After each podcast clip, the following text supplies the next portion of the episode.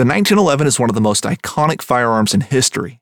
Designed by John Browning, the 1911 was the standard issue sidearm of the U.S. military from 1911 to 1985. While Colt produced the original, almost every major firearm company has produced its own version. It's wildly revered for its reliability, crisp trigger, and is still a favorite for all types of shooters. Whether you're looking to buy or build a 1911 and just about everything for guns, log on to midwayusa.com. Welcome to Bear Archery's Hunting 101 podcast, where hunters new and old come to learn and find inspiration from stories of hunts gone by. Everyone is welcome to enjoy the outdoor way of life, and there is no better time to start than right now. So let's head into the great outdoors with your host, Dylan Ray.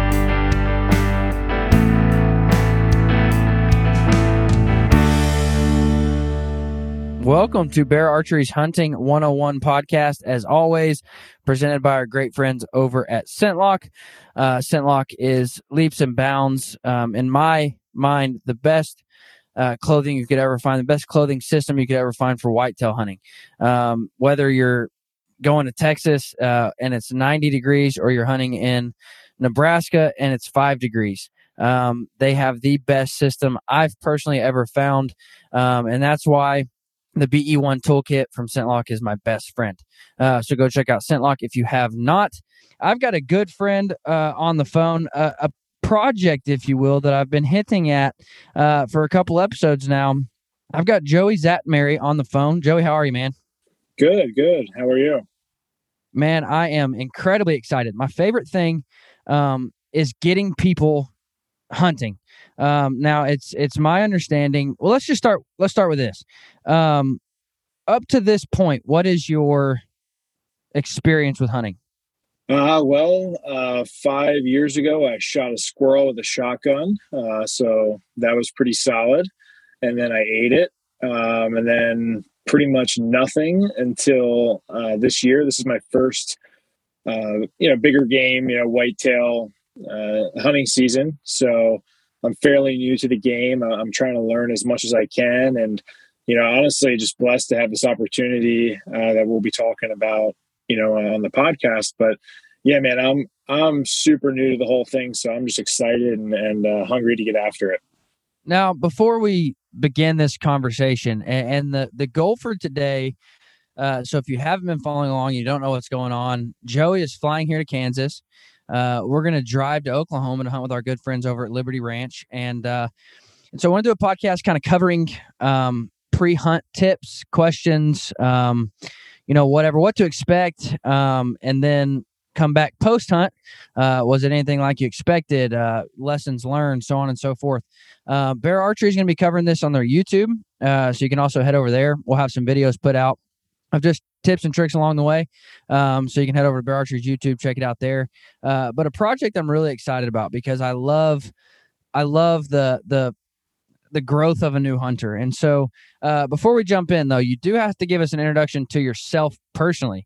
Uh, super strong or something like that, right? yeah, I guess some folks would say I'm, I'm super strong. Uh, unfortunately, the guys that I'm around are absolute animals. but uh, uh, yeah, so background on myself uh, basically was an athlete uh, growing up. You know, I was a big time football player, lacrosse player, wrestled a little bit, and then uh, played college lacrosse. Um, I got into weight training at a young age, and it was always something I was passionate about, something that was uh, like, you know, therapeutic to me, like a meditation. Uh, some would say, and just always about you know getting better, um, you know, for for myself, and I, and I used uh, strength training to do that. So fast forward, uh, you know, after college was done, I kind of was just trying to figure out what I wanted to do. I was contemplating working for the government, uh, but then I always had this passion to help others uh, with fitness and strength training, and you know, uh, pursue that as as my full time gig. And I ended up, you know, pulling the trigger on that. Um, so got involved with being a strength coach and a personal trainer early on. You know, so it's been over about ten years uh, since I started that journey. And then that led from one thing to the next where I opened up my own gym. Uh, so just kind of been uh, an entrepreneur getting after it you know i have tons of ideas and you know i love helping people so i do that uh, through strength training and then uh, i kind of got into the youtube scene um, you know early on making videos and content of my own training and just kind of documenting the process and it wasn't until uh, probably the last couple years where i really thought like i could grow this channel to be something unique and special uh, so I put a lot of time and effort and energy into doing that. And uh, the YouTube channel hit over 100,000 subscribers. Um, the, you know, social media has been really cool for me to uh, share my message and grow and connect with people. Hence, you know, how we linked up was was through social. Um, so yeah, so that's kind of that. Um, on the side, you know, I compete in strongman. So I'm a national champion in the sport of strongman. So if you guys watch World's Strongest Man, basically uh, I do all the same things, just at a lighter weight class. You guys normally, when you watch on TV, are watching, you know, the the heaviest and the strongest guys in the world. Uh, for me, you know, I have a cap that I just try not to exceed my weight with. So uh, that's the level I compete at. Um, but I'm super passionate about the sport and just strength training in general. Uh, but I've competed in a lot of things for my, you know, my entire life. So uh, I kind of have that competitive, you know, mindset and just always trying to to push myself and, and, become a better individual. But I'd say that's kind of me in a nutshell. And I love the outdoors. Uh, you know, I'm a guy who likes to be out in nature and, and have fun. Um, you know, I love just doing anything outside. I, I, I love to be outdoors. My, uh, I was trying to explain to my kids uh, who was coming. And you know, usually I can just say they're a they're a hunter, you know, whatever. Daddy works with them through through Pope and Young or Bear Archery, whatever. And uh, this time I was like, I was telling my three year old, I'm like, he's a strong man, and and not meaning like physically strong, but like competes in strongman. And my son, is three, and so you know, Superman, Spider Man, Iron Man, all that stuff. That's all he cares about. And uh, and so if my son calls you like Iron Man or something, sorry, but that's the first thing he thought of was like, oh, he's strong, he's a superhero. So I was like, well, yeah, okay it's it's pretty funny. I don't think I look anything like Aquaman, but I've been out multiple times where people are like, they'll be like, "Yo, Aquaman," or they'll be like, "Is that Jason Momoa?" And I'm like sitting there and I'm like, I, I get it, it's like a joke or something, but at the same time, it's happened enough where I'm like, okay, like This has been like, like yeah, like this is like the fifth time someone said this in the in like a you know when I'm out at, at dinner or something. Uh, but it's funny you say that because you can just say like, yeah, I mean, I'm totally cool with that. I would love to have, uh, you know, a super, super, uh, you know, hero uh, name going on. There you go. Well, before we jump in, let me give a quick thank you to our friends over at Three Rivers Archery. Uh, very fitting because Three Rivers is a place that um, not only are they the world's largest distribution for anything traditional equipment, um, but they're also a wealth of knowledge. So if you're just getting into the sport, uh, or if you're just making the transition to shooting a recurve, um, Three Rivers is an absolute place you need to call because uh, the information is free. Uh, when I made the transition to a recurve, I spent hours on the phone with them talking, talking arrow tuning and broadheads and and brace heights and and all sorts of things. So guys, go check out our friends over at Three Rivers Archery. Great friends of Bear Archery, great friends of myself, and uh, they are a, a, wealth of knowledge and the world's largest um, retailer for all things traditional. So go check out Three Rivers Archery. Uh, Joey, let's talk about the the why. Like what what switched in your mind where where where you thought to yourself like this is I, I need to get into big game hunting. Yeah, so that's interesting. Um, so growing up, uh, kind of backstory is my grandfather was an entrepreneur as well, and he owned a machine shop. Uh, but something he always did on the side was, uh, you know, he made his own uh, rifles and stuff, which was pretty cool. So I was always around at a young age, um, and I was always, you know, shooting and exposed to it younger. Um, but I was always more into fishing for whatever reason. Like I was always grew up just like fishing, and my grandpa I think was a big influence in my life. And he wasn't hunting as much uh, when you know when I came into his life. He did that kind of earlier on. So for for him, it was a lot of fishing, um, and then we did some small game stuff, but it wasn't anything crazy. But it, it, for some reason, years and years went by, and then there was always kind of this like this itch to do it. And as I got more mature and as I I got older, uh, I kind of just missed almost like the man's rite of passage per se. And I feel like hunting is a, is a really big part of that. Uh, and I feel like with the age we live in, right? It's so there's so much busyness and there's so much technology and we're so connected and there's information overload everywhere. So for me, like when I get out and go into nature, it's a great disconnect. Um, I find like I said, super meditative or therapeutic.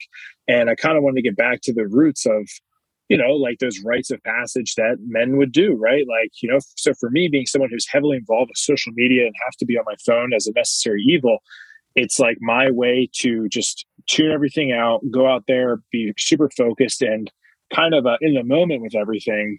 Um, but interestingly enough, kind of making this all come full circle, I'm a big reader and I, I love reading. I'm reading, there's always something uh, I'm reading. My, my room has books everywhere. Uh, but there's a book called The Comfort Crisis. And I don't know if you've read that or not, but um, it takes place during a hunt in Alaska. And the whole book's premise is about getting uncomfortable and doing things, you know, that you necessarily don't want to do, but the person yeah. you become from doing them. Um, and and I was so into this this hunt that they were on in Alaska, and I just remember, you know, and I'm every now and then I'll have something in my life or like a book or something that I'm like that changed my life. Uh, but I remember putting that book down, and I was like, I'm going to take action. You know, like I'm going to start hunting. Um, it's going to be something new for me. It's going to be uh, uncomfortable at first because it's always tough being the new guy and not understanding everything and trying to figure it all out. And and, to be honest with you, I was intimidated, right? Like, where do you start? What do you do? Who do you talk to? How do you get involved with that type of thing? And, uh, you know, so that, that was kind of my reason why. Um, and on top of that, you know, I, I really want to get involved with the process of of the hunt and harvesting and being self uh, reliant in a sense, right? Where I have these new skills that can can really help me uh, just be a better man, a better person, and uh, yeah, so I've just been really excited to get into it and I kind of immerse myself headfirst into it. How old are you, Joey? 28. 28. Man, it I now I feel uncomfortable Uh because uh, I'm 28 as well, and I look like a child next to you. So uh, now I'm uncomfortable. Um, no, I, I asked that because you know I've heard guys say it before. They're like I've waited too long, I've waited too long. And I'm like, dude, you're 24. Like, you, you haven't waited too long. Like, there is no, and, and I get what they're saying. Like, I get the idea of like, well, your grandpa taught you, or like you've been doing it since you were 12, or, uh, you know, I get that idea.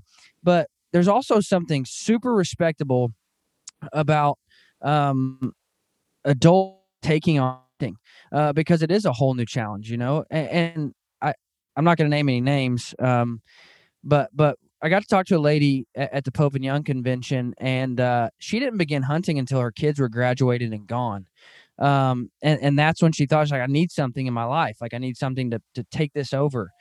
And uh, so you're talking 40, 45, and that's why I didn't say name because I don't want to insult anybody on age. but, um, and, and now she's killing like top three animals in the world. And I'm like, man, like, you talk about diving in head first, like taking trips to Africa and, and hunting Alaska. And it's just like, gosh.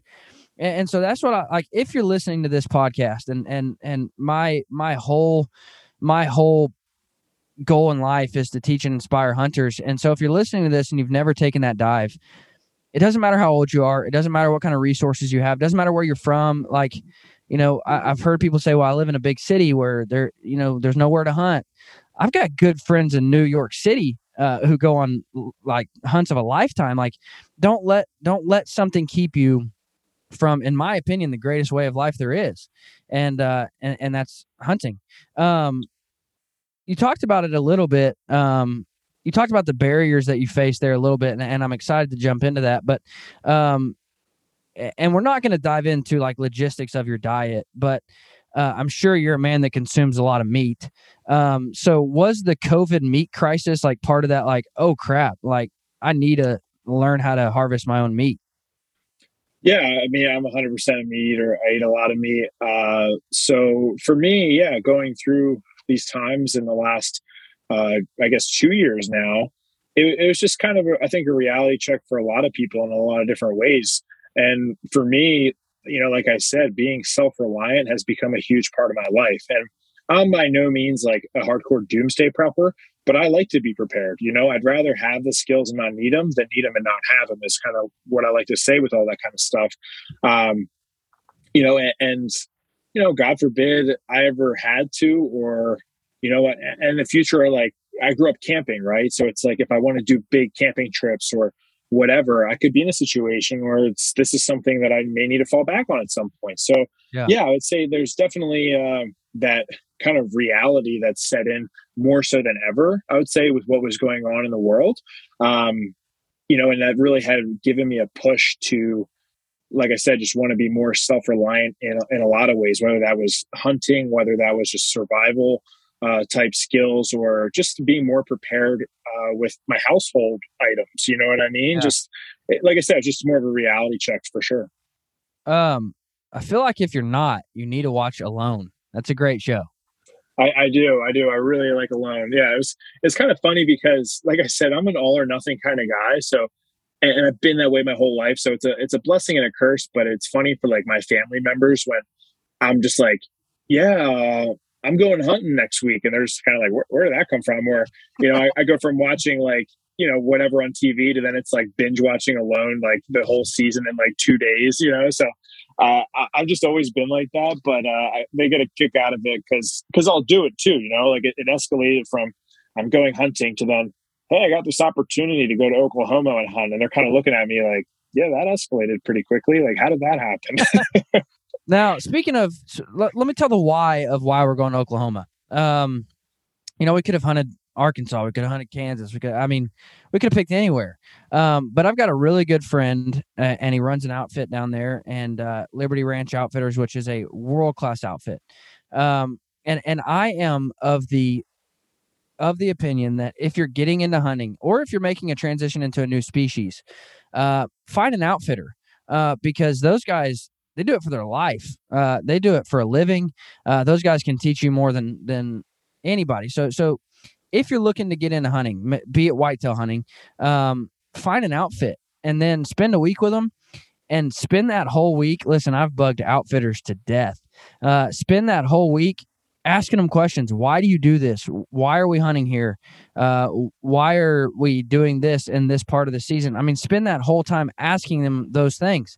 Uh, my first bear hunt I went on, um, I made I don't want to say mistake, but uh, I did it over the counter with some buddies in Idaho and and went into it blind and and and unprepared and I had no understanding of of bears and and what ele- elevation they would be on during that time of the year and just struggled.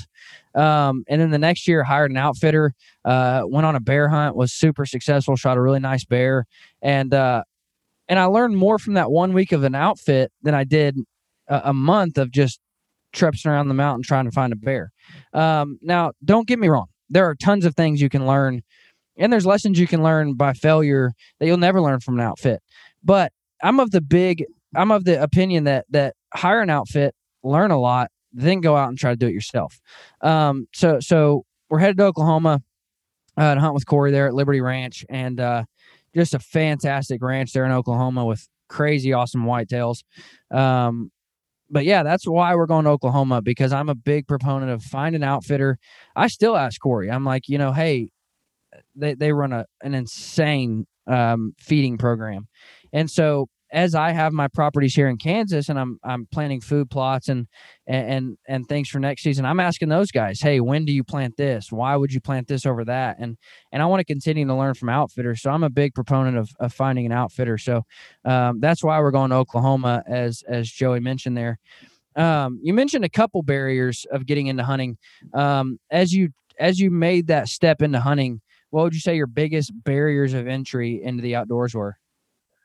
Um, I mean, I, I, think overall it was just intimidating for me of figuring out kind of where to start. Right, you're trying to think about, okay, what am I going to hunt? I'm going to hunt a deer. So then, what do I need to hunt a deer? Right? Am I going to do uh, bow? Am I going to do rifle? Okay, well, if I need a bow, right, like then it comes down to uh, gear, and then it's like, well, even we can backtrack and go, well, where am I going to go? Right. So there, there are just so many questions of just like, um, like I said, from the ground up that I didn't know. And, you know, I started kind of reaching out to some people who I knew were hunters and kind of picking their brain a little bit. Um, but for me, I, I think the biggest barrier is just where to start, right? Like where to start and why, like, why would I do one thing or, over the other, you know, like, um, and we can kind of get into it, but like for me, uh, it, it may, like I said, these can be blessings, these can be curses, but from what I had heard, you know, is archery uh, can be pretty challenging. And for me, like right away, I was like, I really like the challenge, right? Like, and I thought it would be cool to get into archery first. So, you know, I went out and I purchased a bow and I talked to the guys at, at this shop. And, you know, the first thing for me was trying to figure out how, well, okay, well, how do I shoot a compound bow? Uh, because if I can't do that, right, we're never going to get anything. Um, so it was just like one step after another. So it's hard to say exactly like what was the main thing. But I think for me, I mean, just being a beginner was just the amount of information, the decisions I had to make, and then kind of figuring out which route to take and how to go from there.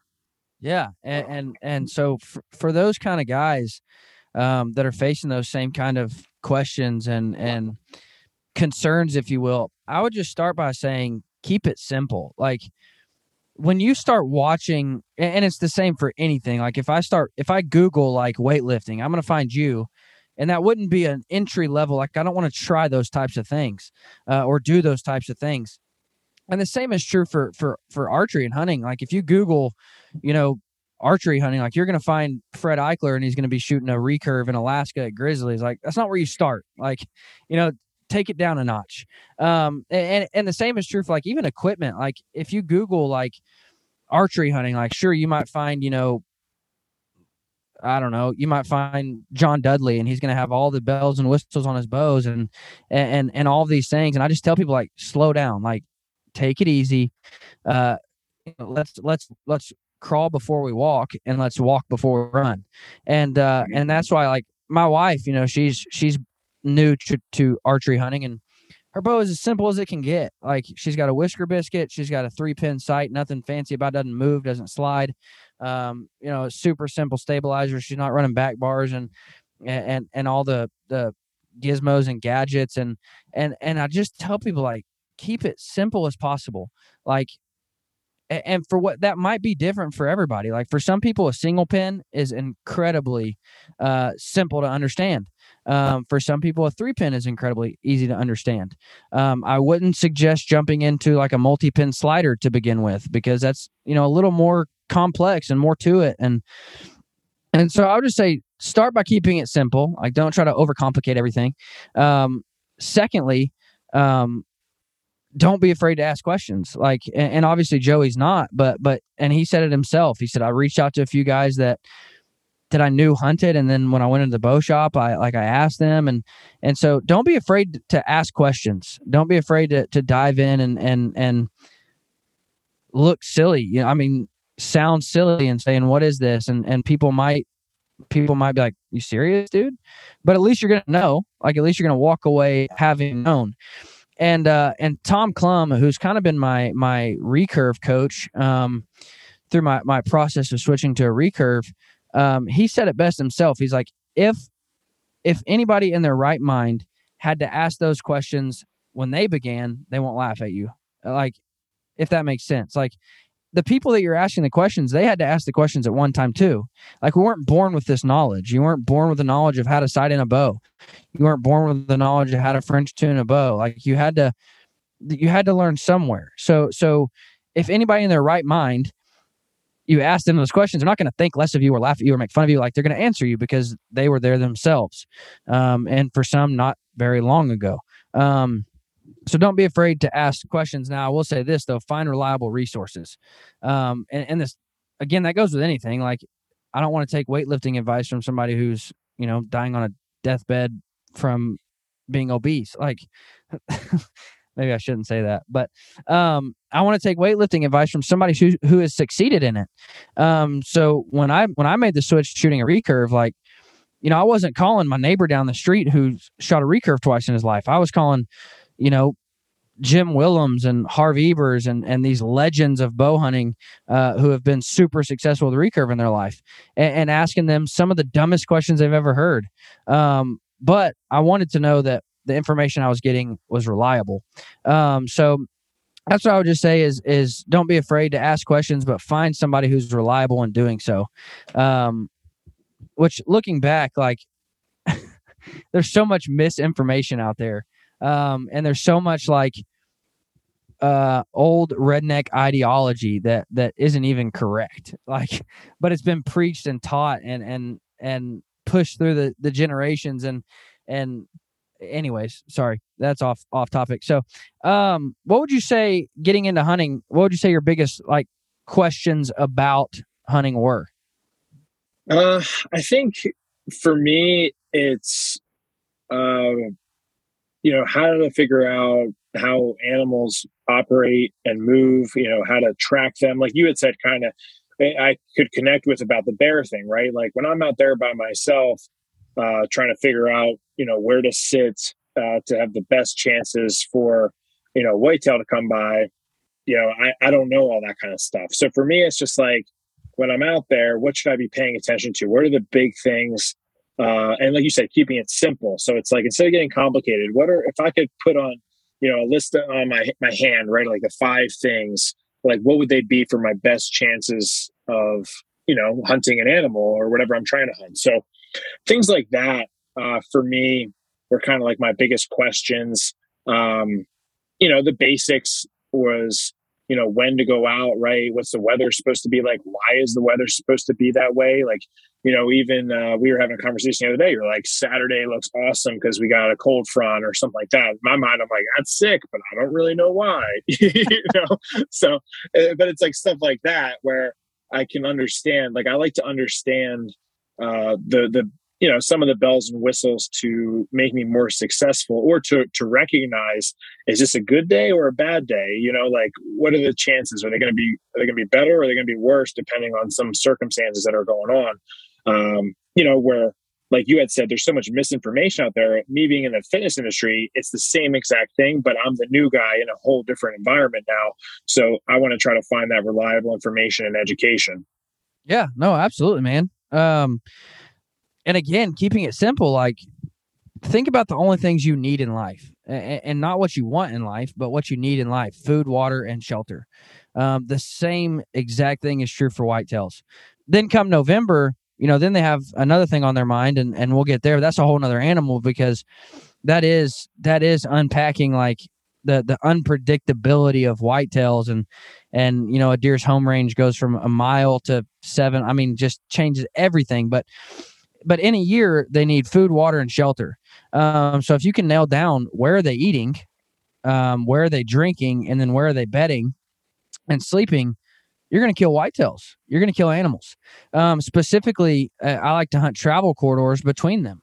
Um, so if I know they're bedding here and I know they're eating on a, you'll have to excuse me. I don't know what they have in PA to eat on, but um, probably acorns, I would imagine. But um, you know, here in Kansas, a lot of bean fields, cornfields. Um, so I know if they're bedding here, um, and and there's a cornfield here that they're feeding in. Uh, well, I want to be in this patch of woods connecting the two, and they'll be coming through there from bedding to feed and feed to bedding. Um, so if you think about like that, because again, um, I can. This is my biggest downfall in hunting is like overthinking where to set up, and and, and you know, I actually I did a podcast not too long ago, and uh, I wish I could remember who I was talking to to refer back to it. But um, I did a podcast not too long ago. I talked about the season of struggle I had been having because I tried to overcomplicate where to set up, and I I, I had this new property and it was phenomenal, huge whitetails on it, and and I had overthought where to set up. And uh, this guy said, "Who was I stinking talking to?"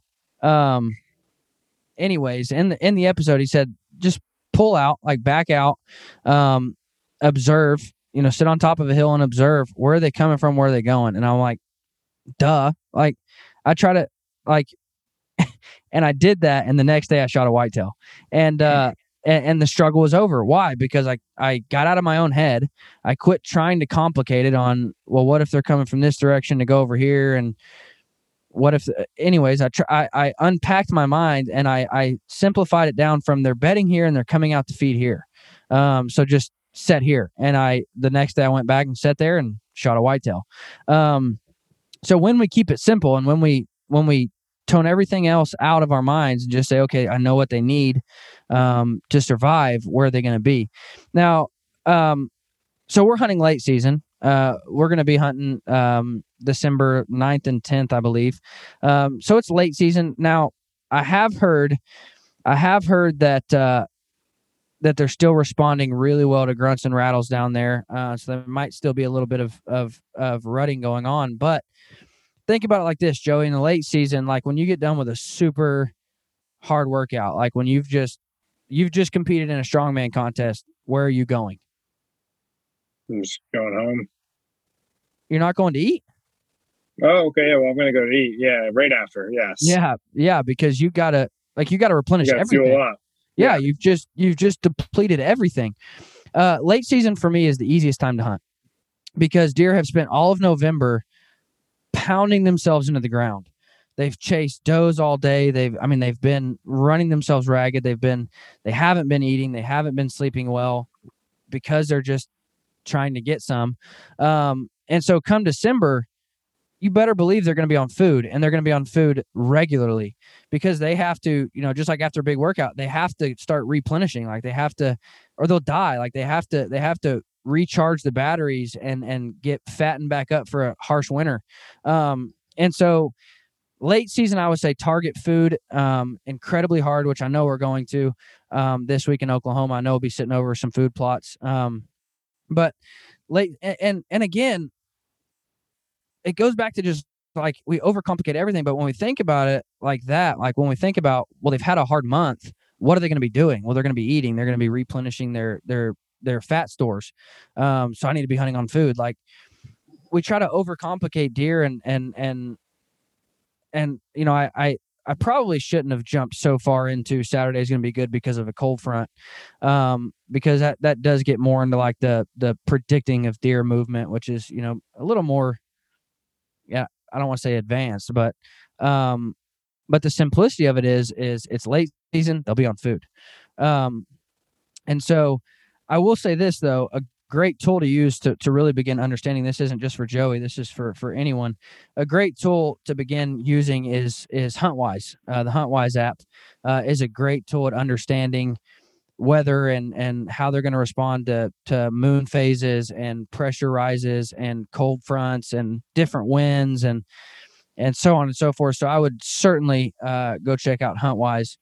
What would you say outside of like the the how to hunt like questions about and you mentioned it yourself about gear and and what would you say like your biggest questions leading up into hunting about like gear would be Uh, I guess just the all the different bells and whistles of things. You know, like what separates, uh, you know, a hundred dollar pair of pants from five hundred dollar pair of pants, and you know, as a beginner, uh, like where would where would I start? Right? You talk about different seasons. So do I need a pair of pants for every season? Is there something that covers?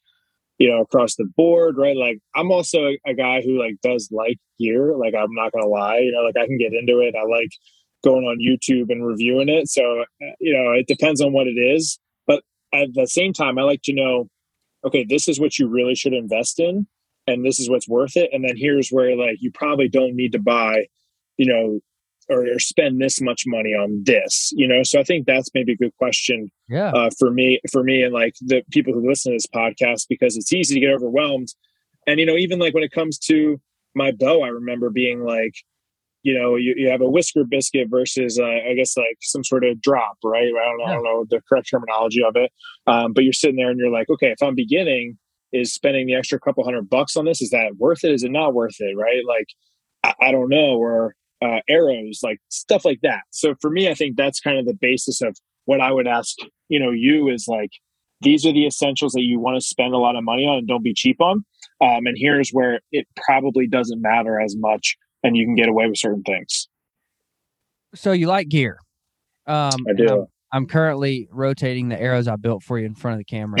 Uh, the, the freedom flyers. the freedom meat seekers. No uh you say like gear. I've called myself several times a gear junkie. It's a problem. Um it's an addiction. Like if i could turn my camera around in my room you know on that shelf you've got like four sights and and uh, the, over there's spotting scopes and binoculars and five dozen different arrows and there's a closet full of camo and I'm a gear junkie uh, just like yourself i love new gear um i would say the biggest thing people neglect and, and the biggest thing when you're going to go and and you're going to start this tackling is everybody wants be it cool camo or cool bows or cool whatever. At the end of the day, no matter what you have, whether you've got a pair of $800 binoculars or $1,400 binoculars, doesn't matter.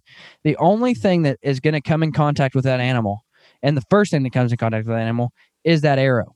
Um, and I think people neglect, and that's not just beginners. Like that's that's not even like it's my pet peeve when we start talking hunting, and I'm like, "What arrow setup are you running?" They're like, "Uh, um, I ran out, um, whatever." Uh, and I'm like, "Really? Like you you told me what bow you were shooting, what sights, what red. I mean, you told me everything about all your other setup, but you never even put thought into the arrow that's contacting the deer, um, or or the elk, whatever it might be.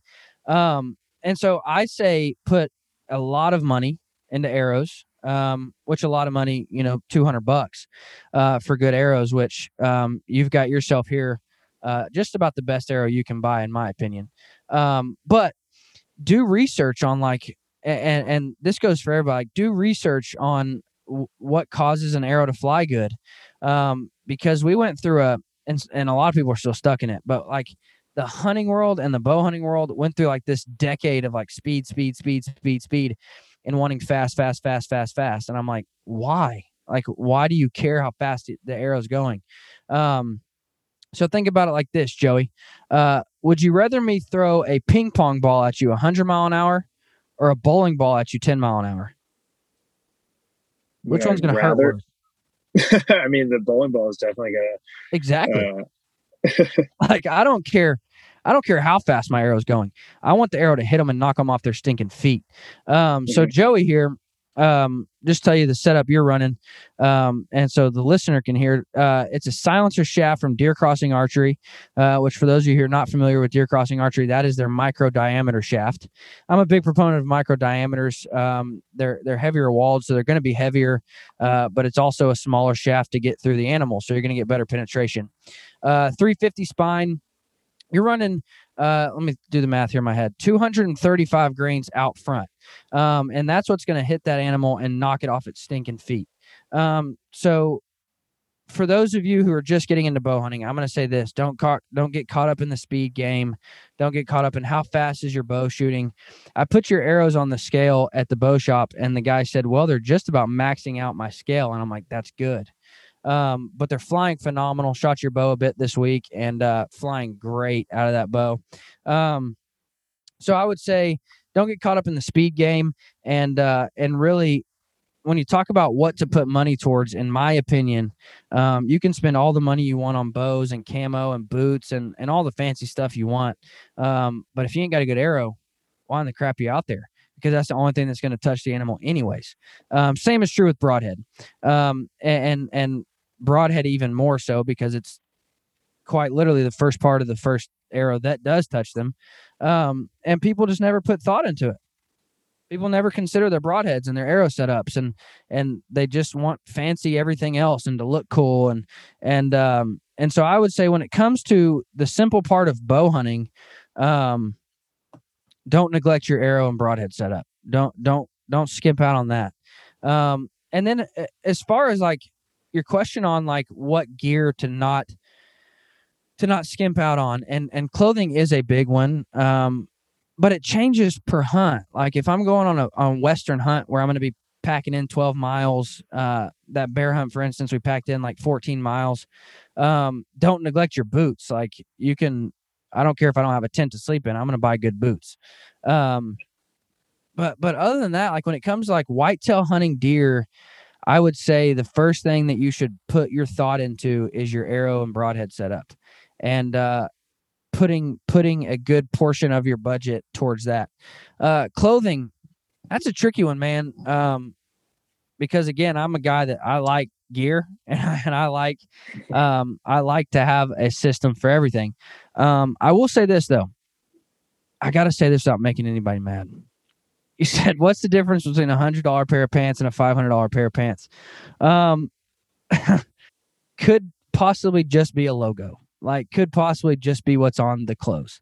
Um and i'm not going to name any names uh but some of the super expensive brands that that you can automatically think of in your mind when you hear me talking they're not even built for whitetails. Like they're they're built for they're built for mountains and and fast hunting and running up the mountain and and that that's a complete different kind of system. Um and again i'm not going to name any names but when i say this this slogan you'll get it but it's like ultra light hunting gear.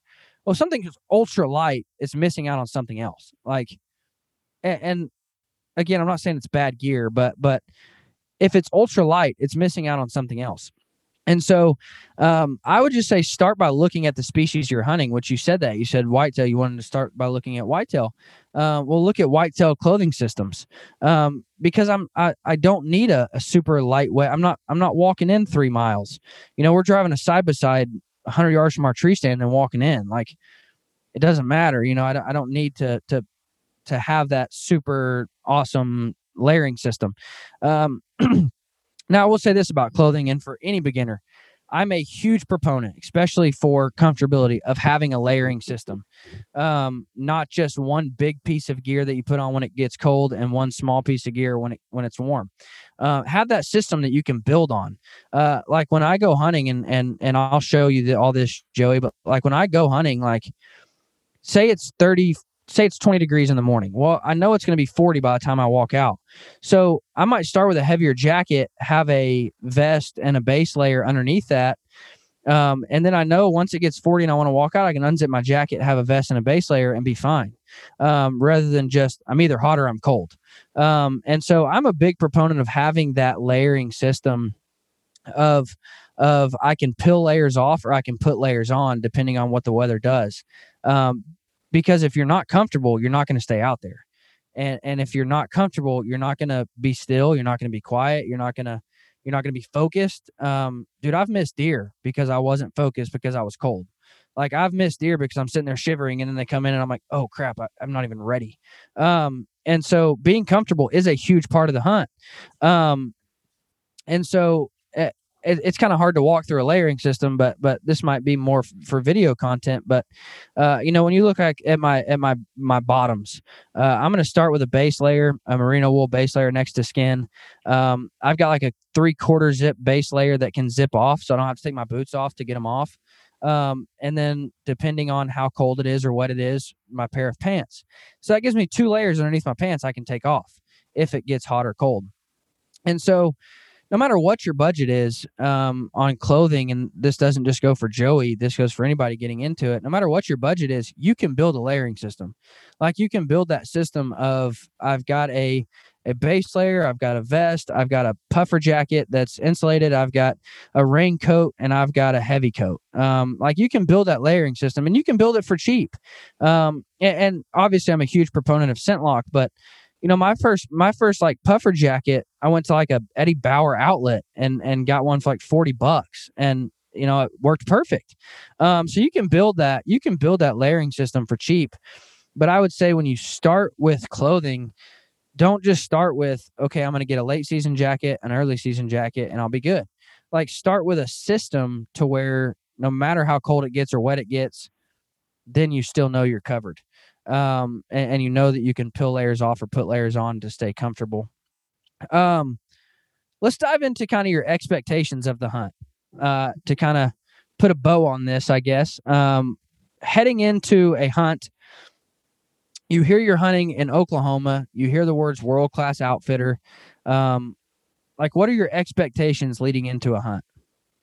Uh, I mean, I'm just super excited to be honest with you. Like, I'm one of those guys where just the experience alone is enough for me. Like, you know, obviously, uh, our goal is to to kill something, right? Like that's why we're hunting. But at the same time, even if it didn't, for me, the experience of going out to a world class outfitter, uh, being surrounded by that caliber of hunters and you know environment, terrain, etc., uh, automatically is is a win for me because I'll be able to learn so much. And just like you had said, you you when you went on that bear hunt, right? Like you learned so much uh, from from doing that versus being on your own. So for me, getting into it, I feel like one of the best things I could have done uh, was take on this experience, which you know is is just going to teach me so much that can set me up for success down the road. uh, the connections, you know, that I've made through you and, and the people we'll meet. Um, you know, it's just going to be phenomenal. Like I'm just, like I said, I'm just so excited to, to be able to to do this and you know, uh, pick your guys' brains. Like you said, I'll be sitting there asking tons of questions and learning as much as I can. So I'm just trying to be a sponge and absorb it all. And like I said, hopefully top it off with, uh, you know, uh, killing something, which would be, you know, first for me when it comes to big game. And, and I'll be smiling ear to ear. You know, I don't know what's going to happen. Maybe like a buck fever or piss my pants. I'm not sure. So we'll see. oh man, I, I can't wait, dude. Um, I literally can't wait. Uh, I'm to run you through Joey's bow setup real quick. Uh, before I do, I do need to give a quick shout out to our friends over at Kowa Optics. Um, I'm a big, big fan of of nice optics. Going back to being a gear junkie, love optics, and uh, I found and experienced Kowa Optics. Um, I was in Idaho on a bear hunt with the guys from SNS Archery, they carry Kowa optics, and I started playing with one while I was in their store, and I'm like, dude, these things are freaking great. Um, and since then, I've been hooked on Kowa. All my binoculars, all my spotting scopes, all Kowa. Um, the finest Japanese made glass I've ever found. So if you're in the market for some new optics, be it binoculars or spotting scopes, you guys got to go check out Kowa Optics. Um, now on to your setup. I've already walked you through the arrow setup that Joey's going to be running.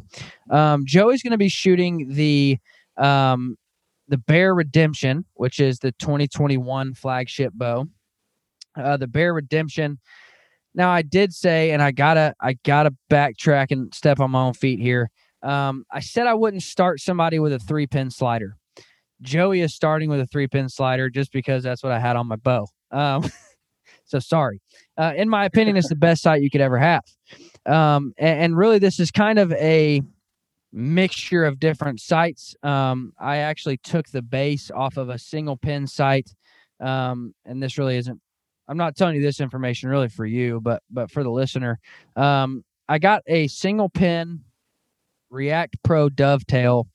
I took the housing of that off and I put the housing of a React Trio on that. That way I have a three pin slider on a dovetail. Um, so that's the sight that Joey's going to be running, which in my opinion is the most bulletproof, best sight you could ever have. Um, Joey, are you familiar with a three pin slider at all? Uh, I don't know a three pin slider, but I just, I know that mine has three pins on the sight. So I don't know if that's a difference with the slider in there or not, but I have a three pin sight. So for those of you who are, are, are, new and maybe have that question like Joey about the slider. Um, so you've got your three pins, you've got 20, 30, 40. Now you've also a dot on the bow. Um, so I don't know if you can see that moving there um, but mm-hmm. you've got a dial on the bow. So if a deer steps out at 60, which I'm not recommending you shoot a deer at 60, um, or or anybody, uh, whitetails are are too fast for that. But um, so if a deer steps out at 60, you dial that down to 60, and then your bottom pin has now become what's called a floater um, or a slider. Um, so you've got 20, 30, 40, but you can also slide that down to shoot all the way out to 120 yards uh, with how I have this set up using the bottom pin. Uh, so on a on a slider, uh, once you move the sight, now only bo- your bottom pin is relevant. Um, and now only your bottom pin is what you would use. So you could move it down to 50, 60, 70, 80, and that bottom pin becomes the pin you would use. So, which is why I like a three pin slider because rather than a single pin where you have to move it no matter what, um, I've got my three like tree stand bow hunting setup three pin sight but then if something does happen and it's a little further, I can slide that down and still make the shot. So that's what he's shooting on sights. Got a whisker biscuit for a rest. Not only for beginners do I recommend whisker biscuit. I still personally shoot a whisker. I actually made the switch back to a whisker biscuit after um, the better part of 10 years with a drop away. Made the switch to a whisker biscuit back. Um, and I get a whole lot of questions about why, why a whisker biscuit. Um, and, and the only answer I have to that, why not? Like people, again, people are like, well, speed, you're going to lose some speed. I'm like, yeah, you're right. I might lose one, two feet per second off my arrow, but who in the crud cares? Um, they're absolutely bulletproof. Nothing can go wrong with them. Um, great rest. That's what he's running on his rest. Got a Trophy Ridge Hitman stabilizer and a um, hex light quiver. So that's Joey's uh, setup that he's going to be hunting with here in Oklahoma again, I got to shoot it a little bit this week. I, I went out and uh, and shot at some. Now, let me just say this uh, sales pitch real quick about Bear Archery's bows here. Um, I don't give a lot of sales pitches, but if you're on Bears podcast, you can do that, right? Um, this bow had been set up at 27 and a half inches. I shot a buck with this, this very bow three days before I changed it. Um, figured out Joey's draw length, and within like three minutes, this bow is set up shooting at 29 and a half. Um, and that's what I love about bear archery is I could change this bow right now back down to my wife to shoot it tonight, and then change it back ready for you to shoot it when you get here. Just phenomenal adjustability. Um, which is one of the things I love about bear archery. So the bear archery redemption is what you're going to be shooting there. Um, now, Joey, I always I always end my episode with what I call the hunting 101 field notes. Uh, so if you're not familiar with Fred Bear, uh, the founder of Bear Archery and and the godfathers of bow hunting, um, if not the godfather of bow hunting, he was big on field notes, jotting down what he's learned over the years. Um, and so I, I've I've you've been on a few hunts. What would you say out of those first few hunts, like the first lesson you learned in hunting would be? Uh, dress warm. there you go. yeah, yeah. Kind of like you were saying. Uh, the, one of the first times I had gone out, uh, you know, I, I didn't anticipate the cold, uh, and you know, I'm sitting there shivering, and like you said, your focus is off, and in my head, it had dawned on me. Okay, so it, if a deer did come out, you know, I feel like I would have been kind of so messed up from the cold that it could have affected my shot or my my, yeah. my mood, my focus, all those things.